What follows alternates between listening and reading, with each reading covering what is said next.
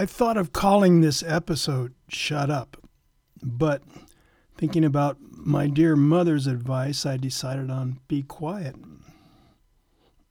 Author Anne LeClaire chose to be silent for 24 hours at least twice a month. She says it helps her hear herself and her characters. Her reflections on the experience can be found in her book, Listening Below the Noise, a meditation on the practice of silence. in an interview, she talks about a walk on the beach during a day when her best friend's mother was dying and she was in a tender place.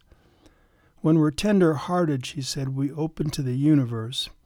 That'd be God in my vocabulary, which is one of the roles grief plays in our life, and I thought about the many things I was grateful for.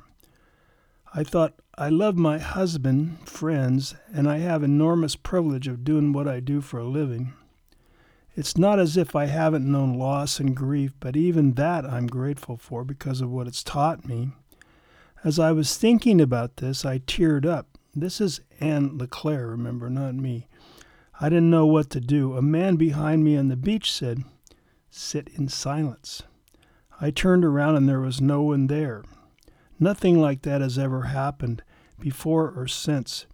It was so profound and real, it called me to attention. What could that mean? And I thought, maybe it just means be quiet.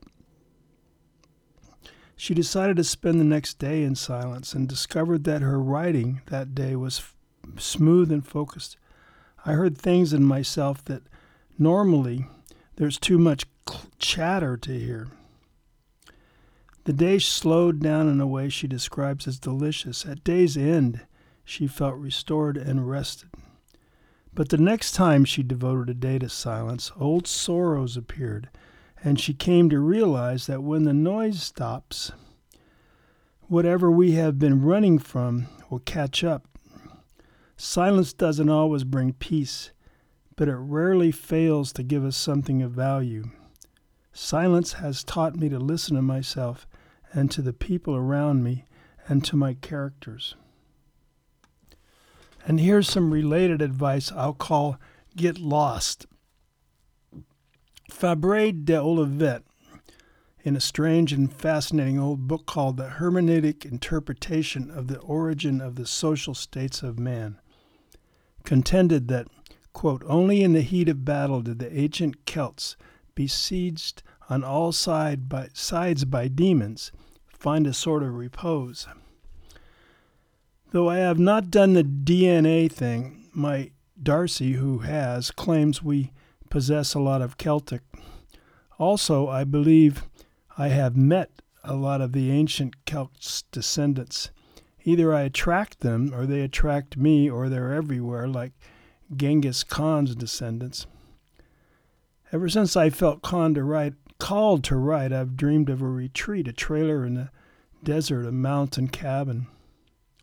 When I'm at home, no sooner have I landed in the zone than a friend calls to report on some tragedy. Or Zoe comes wanting to bake and we have run out of butter. I spend a few minutes with my friend, then run to the market and afterwards attempt to pick up where I left off. Sometimes I am able. But too many interruptions can sour my spirit, dim my hope, and lure demons out of the labyrinth. Then every phrase I put together might strike me as verbal slop, and every thought can feel like trivia. The pastor at our church recommends that our process of growing closer to God can benefit from times of solitude. And he tells about a hideaway in the desert which some nice parishioners lend him.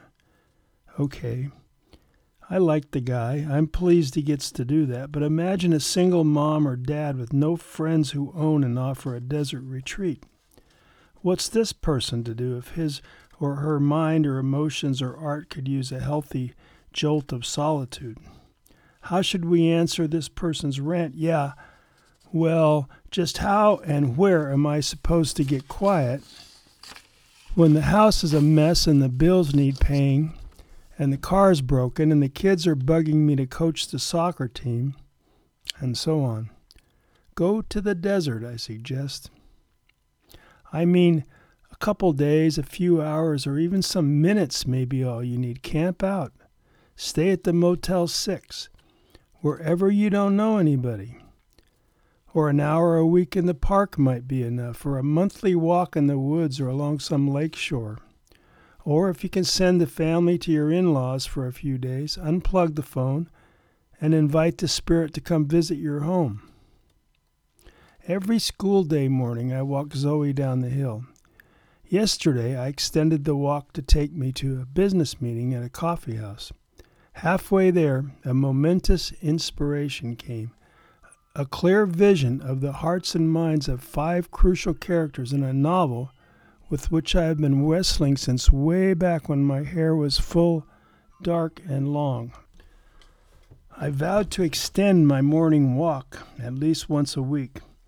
If I run out of ideas that excite me and a walk or a drive across the desert doesn't leave me inspired, I'll make a trip to Lake Tahoe where the peace and heavenly air might enable the Spirit to reach me with enough material to last several years.